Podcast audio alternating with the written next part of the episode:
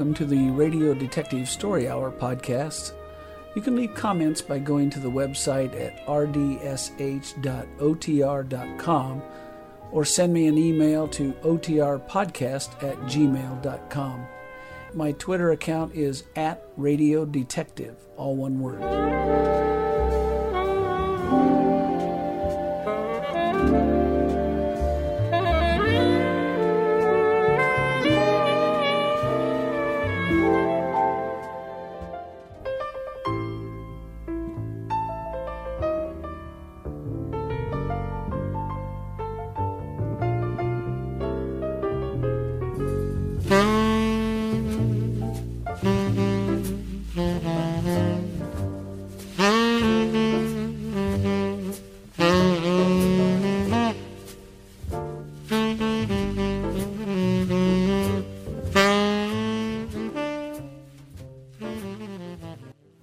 Writer, critic, and all around purveyor of crime and fantastic fiction, Anthony Boucher, was assembling short stories from current writers in 1945 for a collection he was calling Great American Detective Stories, he wanted to include one from mystery and noir writer Cornell Woolrich.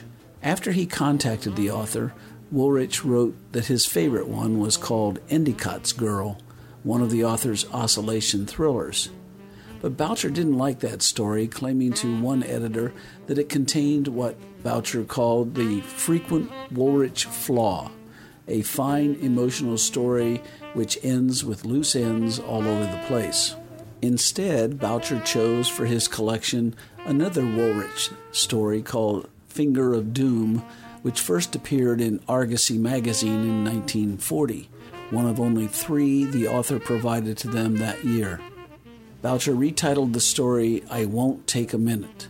Woolrich biographer Francis Nevins referred to the story as one of the author's annihilation classics, by which he refers to a story involving someone appearing, then disappearing unexplainably without a trace. Nevins says that while the story is quite good, the climax and wrap up even makes sense. It is, as with many of Woolrich's stories, one where the power lies in the nightmare and not the awakening. As I've said often, Woolrich is one to be read first rather than listening to his adaptations on radio, and there were many stories adapted for radio.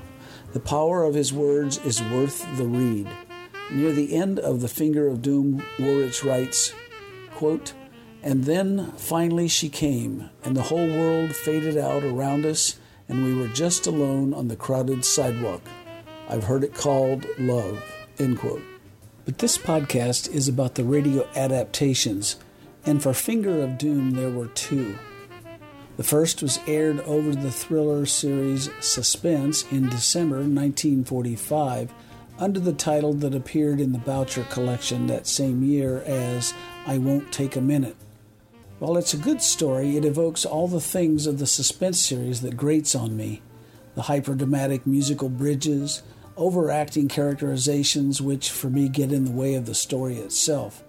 It reminds me of actors who want to make the most of their roles for their radio careers. A second adaptation appeared in 1949 on the adventure series Escape under the original title Finger of Doom. It's a much sparser adaptation of the story and one that I like much more. Some of the adaptation seems to have taken some parts from the original suspense adaptation, but the characters are trimmed down and toned down.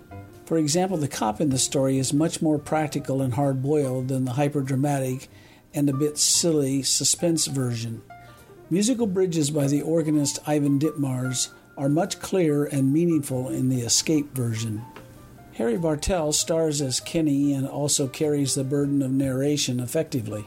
Bartell's voice is lighter, yet conveys the increasing tension and worry in his voice as he realizes that his fiancée, Steffi, has simply disappeared off the face of the earth. Steffi is portrayed by Joy Terry, who was married for a time to another radio actor and future cartoon voiceover, Paul Frees. Ed Begley appears as the cop. You'll recognize his voice as Detective Walt Levinson in the Richard Diamond radio series. These are veteran radio actors who know how to make the adaptation by John Brassell work well.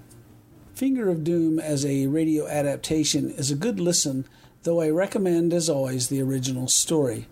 There were two television adaptations based on the story also, one appearing on a series called The Nash Airflyte Theater, starring Dane Clark as Kenny, and another one in 1952 on ABC's Pepsi Cola Playhouse, airing under the title Wait for Me Downstairs. Listen now to Finger of Doom over Escape from 1949.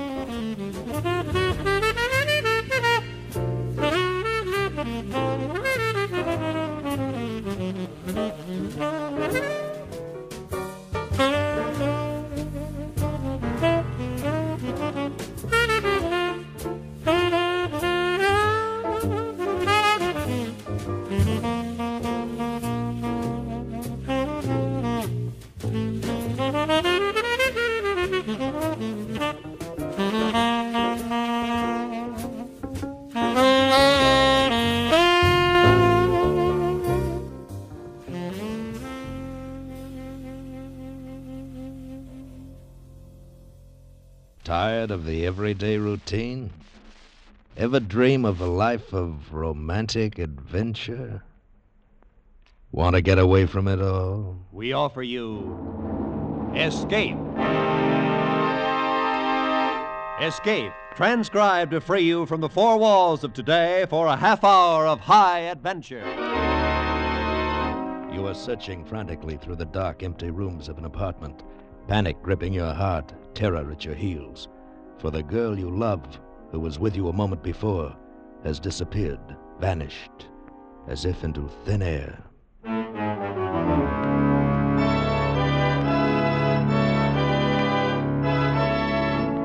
Today, we escape from reality with a gripping tale of a girl who vanished and the man who had to find her to save his life, as Cornell Woolrich told it in his great story, Finger of Doom.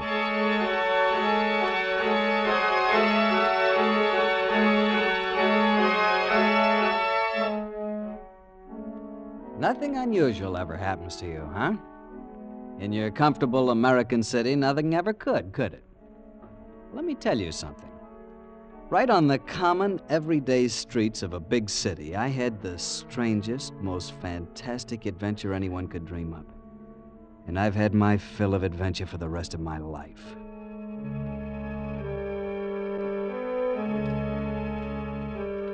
This happened several years ago before the war on an ordinary evening in early spring.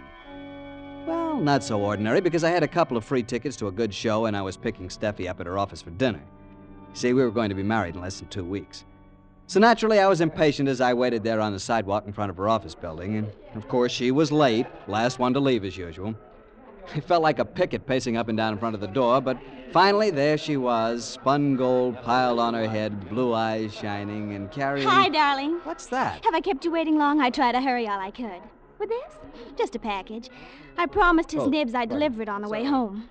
but you're not going home. We're eating out and going to a show. But it's right on the way. Um, I have to leave it at a flat in Martin Street. It won't take a minute. Why can't he get somebody else to run his errands for him? We're late now. This'll cut our eating time down. Woof, We- woof, Grumpy. Oh, So this is what the 13th does to you. 13th?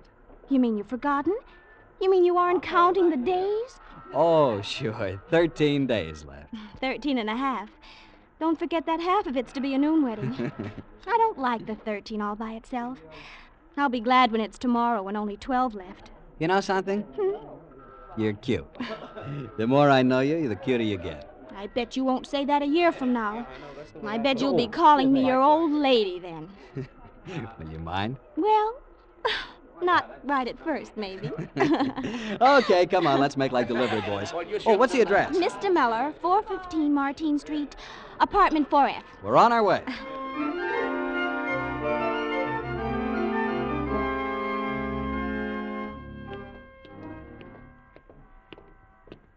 Sure is a frowsy neighborhood. Everybody can't be rich, you know. 411, 413. Oh, there it is. Yeah. Some clients your boss must have. I'll be glad when you aren't working for him anymore. Oh, did you give him your notice? Yesterday. He gave me the funniest look. Good thing he doesn't know you. He'd eat you alive. Hey, wait. Huh? Here it is. Oh, I was sailing right by. See how you affect me? Mm-hmm.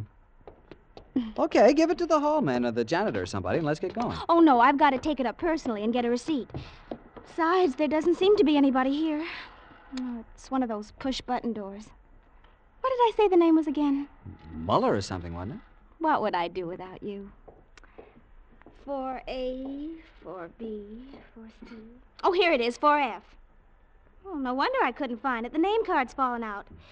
Oh, this must be the button. You wait down here for me. I won't be a minute. A minute's too long. Well, this'll hold you until I get back. Hmm. Oh, the door. Only a minute now. Bye. Bye.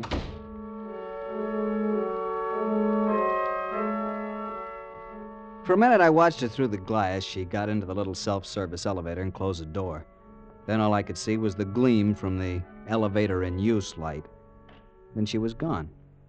I lit a cigarette and waited.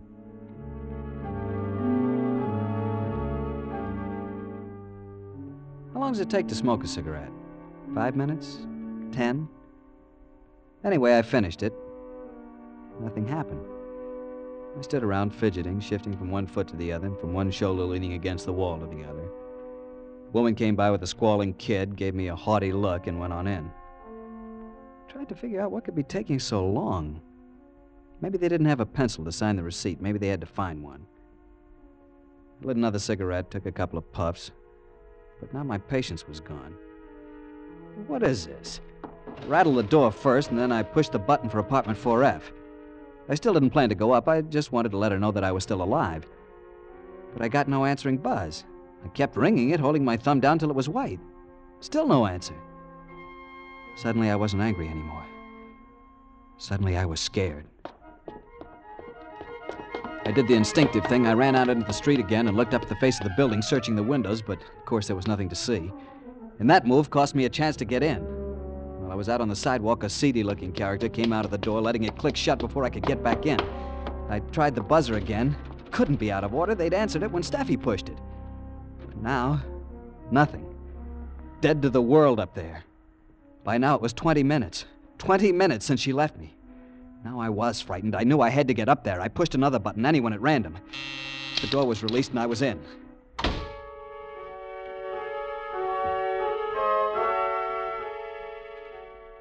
Four F was at the back of the building. I stood out in the dark hallway and listened. There wasn't a sound. At first, this was a relief. At least she wasn't in any difficulty, or she'd be screaming. But then, when I began to knock and kick the door, practically break it down, and still nobody made a sound, I began to get panicky. Heads poked out of doors all along the hall. Hey, cut out the racket! Where will I find the janitor? Down in the basement, I suppose. I raced down to the basement, found the janitor eating his supper. I barged right in. You looking for something? Uh, come up with me quick. Will you bring your pass key? I want to open one of the flats. What's the matter? What's wrong? I don't like the looks of it. My, my, my girl took a package up. I've been waiting for her for over 20 minutes, and she never came down again. Now they won't answer the bell. Come on, please, hurry. Oh, which apartment is it? On the fourth floor. Come on, I'll show you. Uh, what number? 4F, but. ca- Wait a minute. Couldn't be 4F, not that one. Why not? Because there's nobody living there. Why, that apartment's been vacant for six months.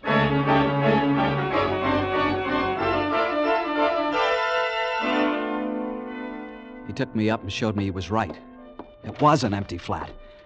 I went through its rooms calling Steffi's name, but she wasn't there. There was nobody there. Looked like there hadn't been anybody there for months. The dust was thick on the bare floor, on the sills of the locked windows. See, mister, she couldn't have come in here. But I saw her. I saw her ring the bell and go in the door. In this door? The downstairs door. Oh, well, she could have gone to any apartment then. But she was coming here. She rang this bell and somebody answered. Nobody could have answered. Nobody's been here. She must have rung another bell. Is there somebody in this apartment named Muller? No, we never had anybody by that name. Not in the whole 12 years I've been here. Somebody must have gotten in and was waiting for her. Will you tell me how they could? It was locked. You saw me open it with me pass key, didn't you? Listen, we're going to ask all the tenants on this floor. Maybe they heard something. Now, wait a minute. I don't like to disturb them. Maybe this girl just walked out on you. Maybe it had a quarrel. No, no, there was nothing like that. I know she wouldn't just walk out. B- Besides, how could she? Is there a back way? Yes, but only through the basement. She would have had to pass right by me. And you didn't see her, and I was waiting downstairs at the front door, and she didn't come out that way. Then obviously she's still in here. Well, maybe. Or maybe. What? I, um. Are you sure she ever come in? Of course. You mean, am I sure there ever was a girl? Well, now, don't get excited, mister. All right, we'll look, we'll ask. Take it easy, take it easy. Okay.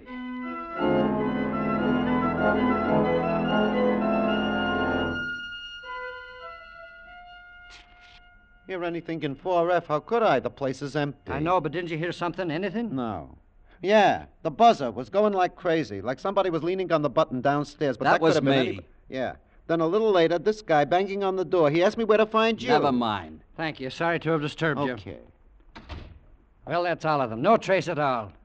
Maybe now you'll let me get back to my supper. There's nothing more we can do. Maybe if you go where she lives or works, you might find Wait her. here. I'm going to call the police. First, I got a patrolman from the corner. He asked a lot of questions and then called his station. A few minutes later, a detective was dropped off, a fellow by the name of Gilman. I must admit he was thorough. He checked on every apartment in the building. The only thing he learned was about the false ring which let me in. But there was only one, not two.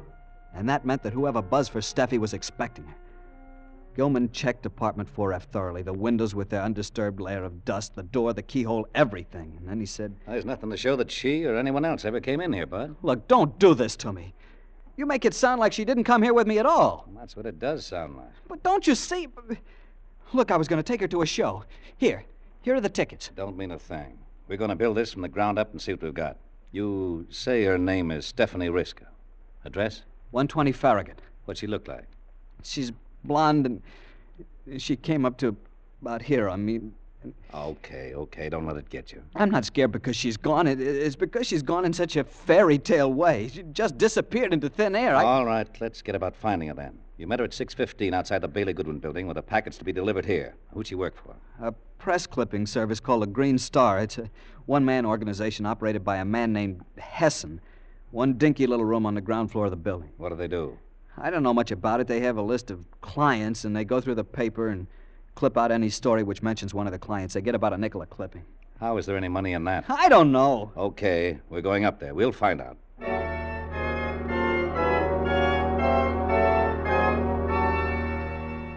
The night watchman led us into the office after Gilman showed him his badge. It was a tiny room with only a desk, a telephone, and another table and a filing cabinet. Except for a lone can of Canadian Ace brew, all of them were bare as bones. This is no office. This is a telephone booth. Not a big business, I guess. Hmm. This is their list of clients. They can't be making very much money at those prices. Steffi got paid every week.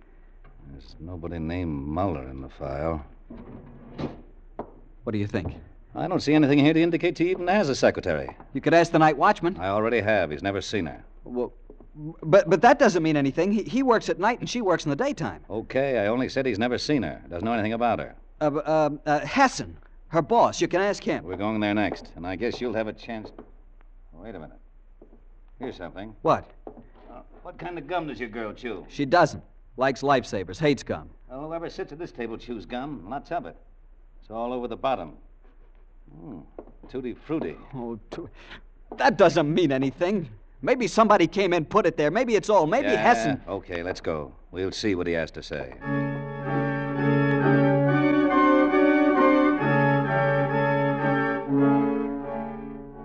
Hessen lived in a swanky bungalow type home in the suburbs. As Gilman and I left the police car and walked up the drive to the house, I got the strangest feeling of unreality. Like this was all a horrible nightmare. Couldn't be happening. My knees were sagging, but then Gilman was knocking on the door, and it was answered by an ugly, foreign looking character who went away and returned to usher us into Hessen's presence. I'd seen him a time or two, but he didn't know me, so he gave no sign of recognition. Good evening, gentlemen. Mr. Hessen, I'm Sergeant Gilman, police force. Oh, yes, I'm pleased to know you. I won't take up much of your time, but I need a little help. Uh, Gladly, if it is within my power. Did you ever see this young fellow before? No. What has he done? I'm not sure yet. Do you know anyone named Muller at 415 Martine Street? Muller? No, I don't know anyone by that name.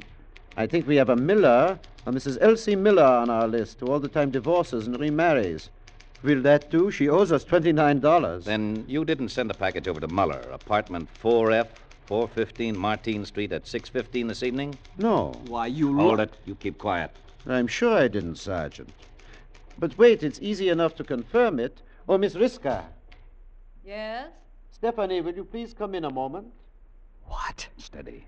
My assistant happens to be right here at the house tonight. I had some dictation to give her, and she's transcribing it. We usually mail out clippings. Only when there's some urgent request do I send them by personal messenger. Yes, sir? Suddenly, the room was spinning in front of my eyes. I was looking at it, trying to see it, but lights kept streaking across the room like comets. And their voices came to me through a thick fog. Stephanie, did we send a package to 415 Martin Street this evening to a Mr. Uh, Mr. M- Muller? No, sir. Not that I know of. I see. And tell me, did you ever see this young man before? Do you know him? Why, no, I don't believe I do. Wait, wait, this isn't Stephanie. He's calling somebody else by her name. This isn't Stephanie. I tell you that. My dear sir, this is the only young lady I have working for me.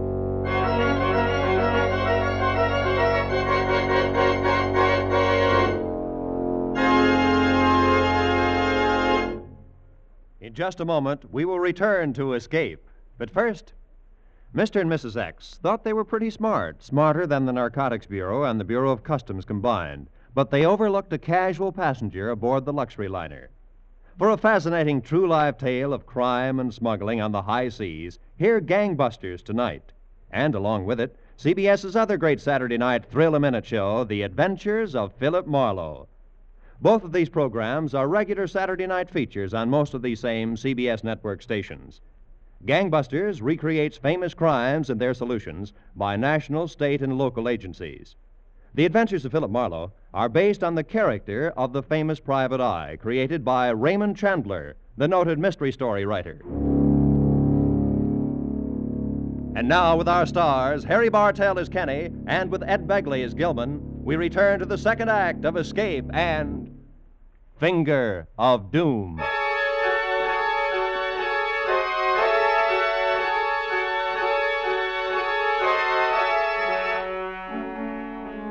Hessen stood there and blandly said it.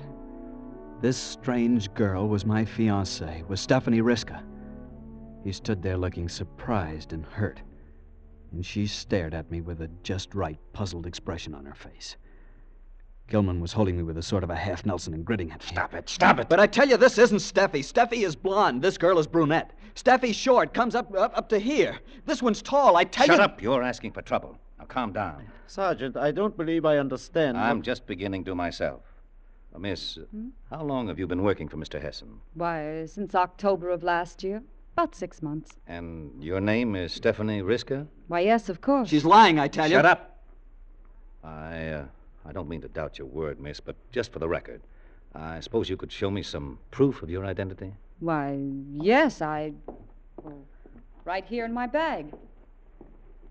My driver's license. Oh, wait, the bag has initials. Oh, yeah. S.R. Of course, S.R. And the driver's license. Steffi doesn't drive. She has no car. But I do. It isn't a very good one, but Anything else? well, this letter addressed to me. Address 120 Farragut. May I look? Why, yes, of course. Huh? It's genuine, all right. Here you are, and I don't know what else I have here, but oh, I'll get it. Here you are. oh, thank you. I see you carry chewing gum in your purse. Why, yes. Hmm. Tutti frutti. Not many people like that flavor. I never chew any other. Well, thanks. Sorry to have bothered you both. Come on, chum. I hope we've been able to help, Sergeant. A lot, thanks. Good night. Good night, Sergeant.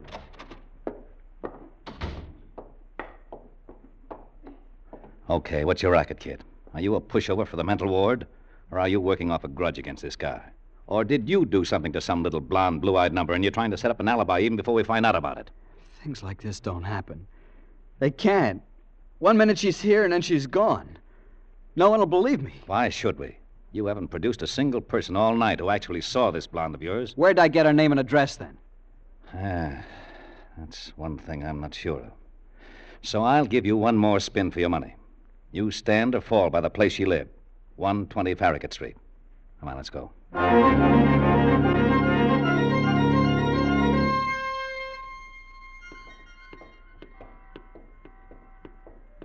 Okay, this is it. Come on. What is it, a rooming house? Yeah. She lived alone, just a room. She only came here from Harrisburg six months ago. But the landlady. Now, what's the matter? I just remembered. Hessen recommended this place to her. Now, look. You want to go in or you want to go to headquarters? The tougher you get with me, the tougher I'll be on you. Listen, you gotta listen. I was only up there once, but I remember it. Sticking in the mirror of the dresser is a litho of the Holy Mother. On the radiator's a rag doll I won for her at Coney Island and a, and a Hickok wallet I gave her last Christmas. And on a shelf against the wall is a gas ring, and from the light fixture to the gas jet is a string where she hangs stockings to dry. Will you remember those things? Uh, the bedspread's green, and th- there's a green and yellow upholstered chair. Don't you see? I-, I couldn't make these things up. She must be real. You almost convinced me. Come on.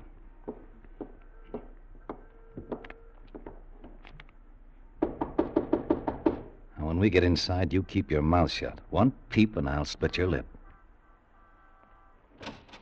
Yes? You got a girl named Stephanie Riska living here? Yep. Fourth floor front. How long she been here? Riska? Oh, six months.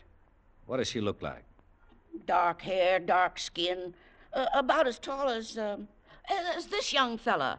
Talks kind of husky. Why? Police. I want to see her room. Mm, Sure, sure. Come right in.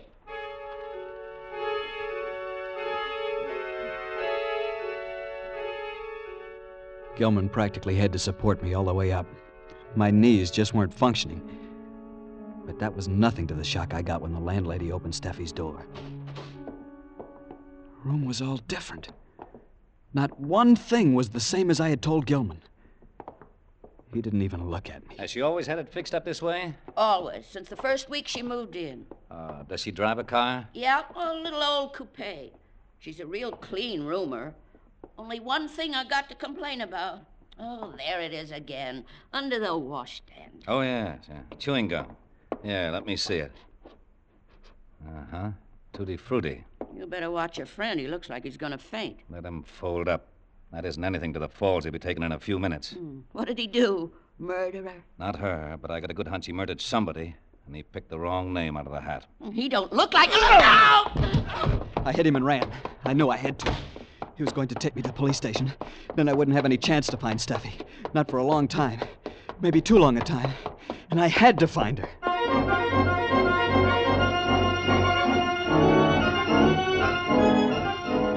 I went back to the Martine Street flat. It was the only place to go. Back to where she disappeared. Start from there. I knew Gilman would catch up with me sooner or later, but I, I might be able to turn up something first. I told the janitor the cops had sent me back to take another look at the apartment and got him to give me the passkey. He fell for it. I went up to the apartment alone. But once there, I couldn't find a thing.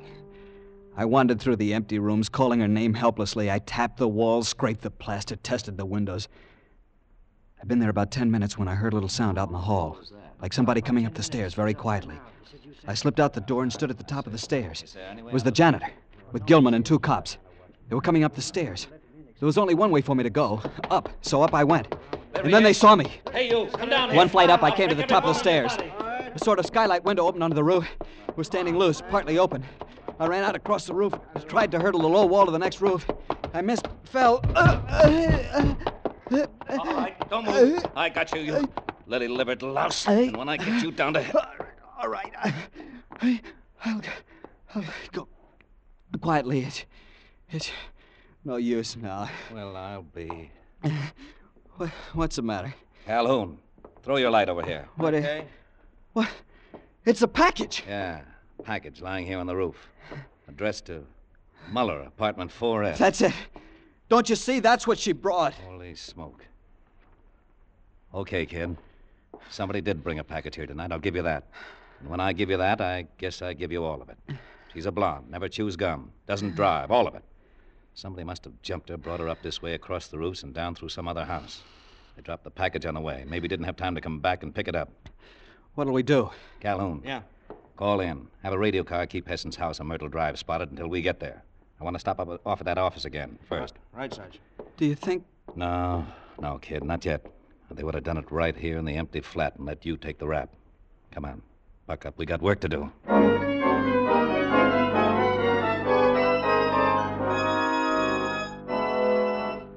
At Hessen's office, we found two things. These files are funny.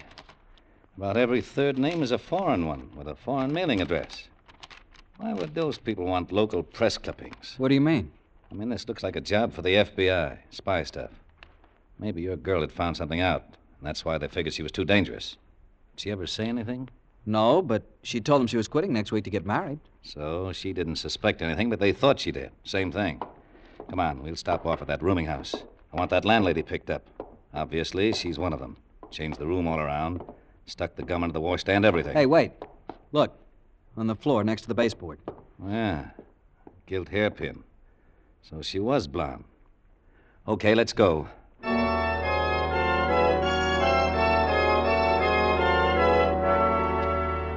At the rooming house, with the landlady turned over to a cop downstairs, Gilman went over the room once more. Fished into the wash basin drain and came out with a couple of blonde hairs. Now, why didn't I think of that the first time? Girl shampoos her hair once in a while. Then we were on our way to Hessen's house on Myrtle Drive. All the way I was praying. When we arrived, it was dark, deserted. Even the police car Gilman had ordered wasn't there. We went in, shooting the lock off the door. We searched the ground floor, then upstairs. In an attic room, we found a shortwave radio. But not Steffi. Just as we got back downstairs, Calhoun came in with a report from the radio car. They trailed him to Pier 07, North River. The three of them got on a tramp steamer that sailed immediately. And they're gone. It's too late. They won't get out of the harbor. We'll have them picked off at quarantine. Three of them, you say, Calhoun? A blonde girl? No, they said two men and a dark girl. Then where's Steffi? Still here, probably. But where? We'll soon. Wait. Do you smell something? Smoke? Yeah. And gasoline. The basement. Come on, hurry. Smoke. The, the basement's filled with smoke. Here, over this way. Steffi! Steffi! hurry, this place will be a mass of flames in a minute. I can't see. Uh, Steffi! Here, here, give me a hand. Here she is. Hurry. Oh, Steffi, Steffi. Is she. No, no, she's breathing. Hurry, let's get her out of here fast. In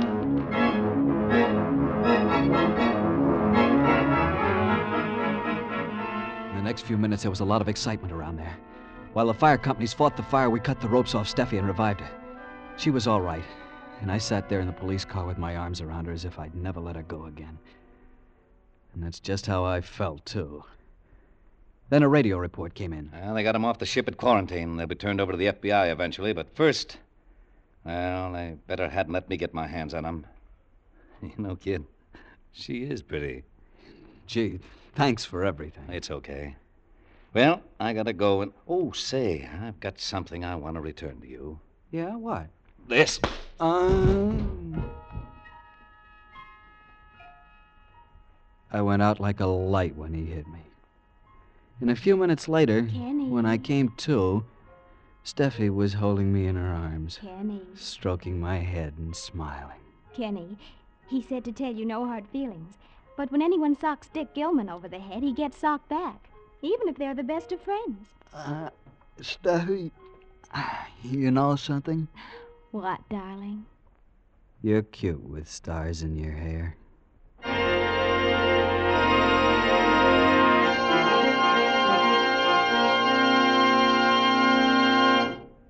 Escape is produced and directed by Norman Macdonnell. Today we have presented transcribed Finger of Doom by Cornell Woolrich, adapted for radio by John Dunkel. Starred as Kenny was Harry Bartell, with Ed Begley as Gilman. Featured in the cast were Joy Terry, Edgar Barrier, Louise Arthur, Peter Prouse, and Kay Miller. Special music was arranged and played by Ivan Ditmars. Next week, You are clinging to a narrow window ledge, your strength running out. While before your eyes, seen through the window, the most beautiful girl in the world is about to die. Because of you.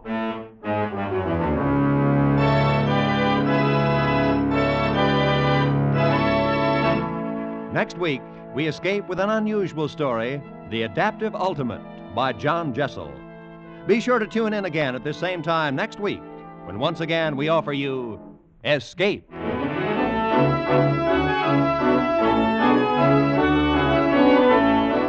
You can escape again tomorrow night when CBS's famous dramatic series presents screen star Edmond O'Brien in another special Sunday night escape broadcast at 6:30 Eastern Standard Time. Mr. O'Brien will star as an explorer who becomes a prisoner in a beautiful and strange country populated by blind men. Be sure to hear tomorrow night's Escape, starring Edmond O'Brien in H.G. Wells' famous story, Country of the Blind, on most of these same CBS network stations. Now, stay tuned for five minutes of the latest news to be followed by Let's Pretend over most of these same stations.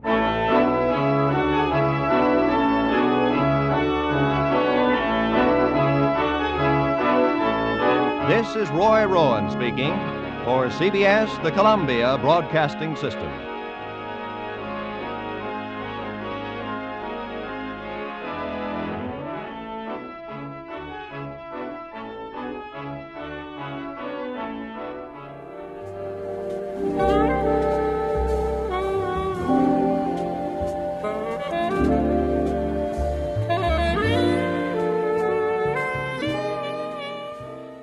Thanks for listening to another episode of the Radio Detective Story Hour.